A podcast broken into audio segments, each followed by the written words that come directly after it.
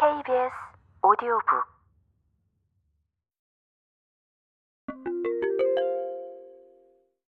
분배되는 것은 사회적 가치다. 우리는 이상적으로는 학벌사회가 사회적 불평등을 조장한다고 말하지만 현실에서는 불평등을 극복하려면 오직 학력이 필요하다고 인정한다. 학벌 사회의 이러한 모순과 미궁에서 벗어나려면 우리는 문제의 본질로 되돌아가야 한다.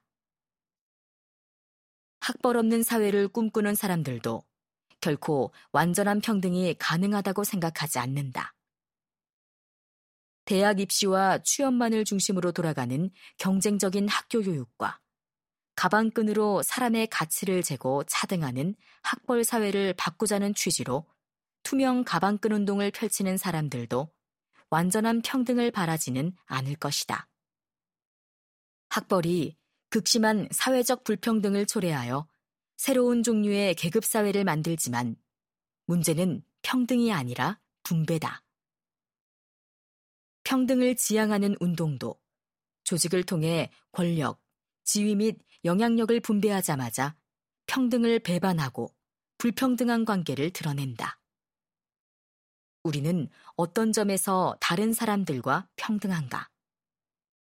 평등한 사람들 사이의 불평등은 왜 발생하는가? 이 문제에 답하려면 우리는 인간 사회가 근본적으로 분배 공동체라는 점을 인정해야 한다. 우리는 다른 사람들과 더불어 공유하고 나누며 교환한다. 우리가 살아가는 데 필요한 모든 재화는 노동 분업과 협동을 통해 우리에게 분배된다. 나의 물질적 소유, 정치와 경제에서의 나의 지위, 동료들 사이에서의 나에 대한 평가는 모두 다른 사람들로부터 나에게 온다. 내가 소유한 모든 것이 분배의 산물인 까닭에 내가 가진 것은 정당하게 소유한 것이거나 아니면 부당하게 갖게 된 것이다. 모든 것이 분배의 문제다.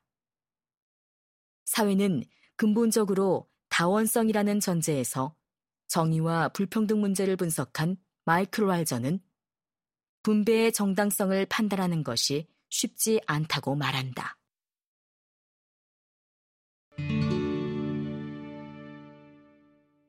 분배의 영역과 참여자들의 수가 상당히 많을 경우 어떤 것이 정당하게 소유한 것이며 어떤 것이 부당하게 소유하게 된 것인가를 판단하는 일은 결코 쉬운 일이 아니다.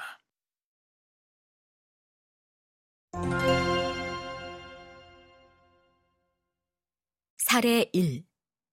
능력. A는 어려운 가정 형편 때문에 중학교를 중퇴하고 생활전선에 나서야 했다. 고등학교 졸업생의 83%가 대학에 가는 대한민국에서 중학교 중퇴생이 할 수 있는 일이 무엇이 있을까? 그는 환풍기 수리공, 행사가수 등 닥치는 대로 일을 했다.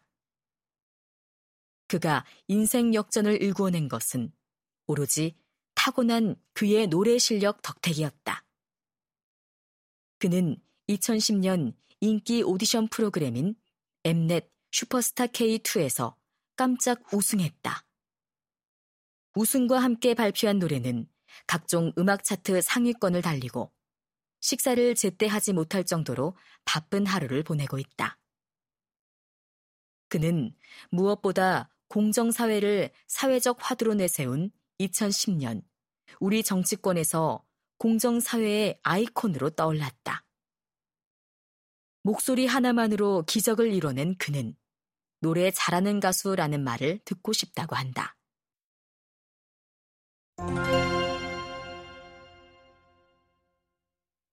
사례 2. 연줄.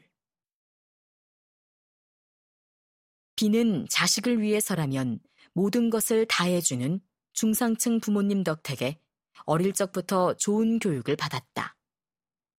그는 부모님 말씀 잘 듣고 매사에 성실한 모범생이었다. 어느 것에도 지기 싫어하는 성격이라서 자신이 가장 원하고 또 제일 잘하는 것이 무엇인지 모를 정도로 학업 성적은 모든 분야에서 뛰어났다. 대한민국의 모든 학부모가 보내고 싶어하는 S대에 진학하여 부모를 기쁘게 만들었다. 그렇지만 타고난 것은 지능뿐만이 아니었다. 미모도 타고난 그는 재학 중 배우로 픽업되어 연예계의 미인 아이콘이 되었다.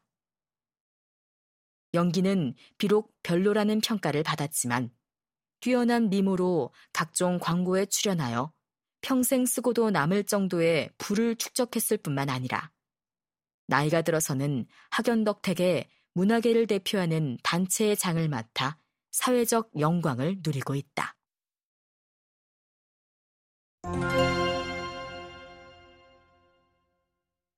사례 3. 행운.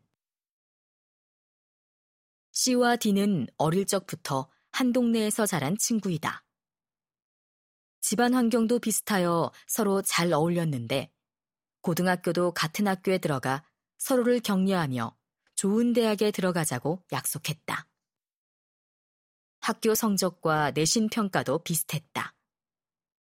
어떤 때 C가 영어를 잘하면 수학에서는 D가 더 좋은 성적을 받는 등 실력의 우위를 가리기가 힘들었다. 운명을 바꾼 불행한 사건은 수능을 치는 날에 일어났다. C는 수능에서도 탁월한 성적을 냈지만 D는 컨디션이 나빠 수능을 망쳤다. C는 서울대에 진학했고 D는 지방 국립대에 들어갔다. 두 친구 사이는 이런저런 이유로 점점 더 소원해졌다. 10년 뒤 우연히 만났을 때 그들의 모습은 달랐다.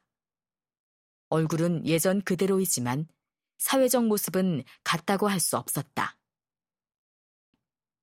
C는 대기업에 들어가 같은 학교 출신의 동기와 결혼하여 맞벌이로 많은 돈을 벌어 이미 서울에 아파트를 갖고 있는데 D는 중소기업에 취업하여 결혼했지만 외벌이로 생활하기도 힘들었다. C는 서울에서 살고 D는 지방에서 살고 있다.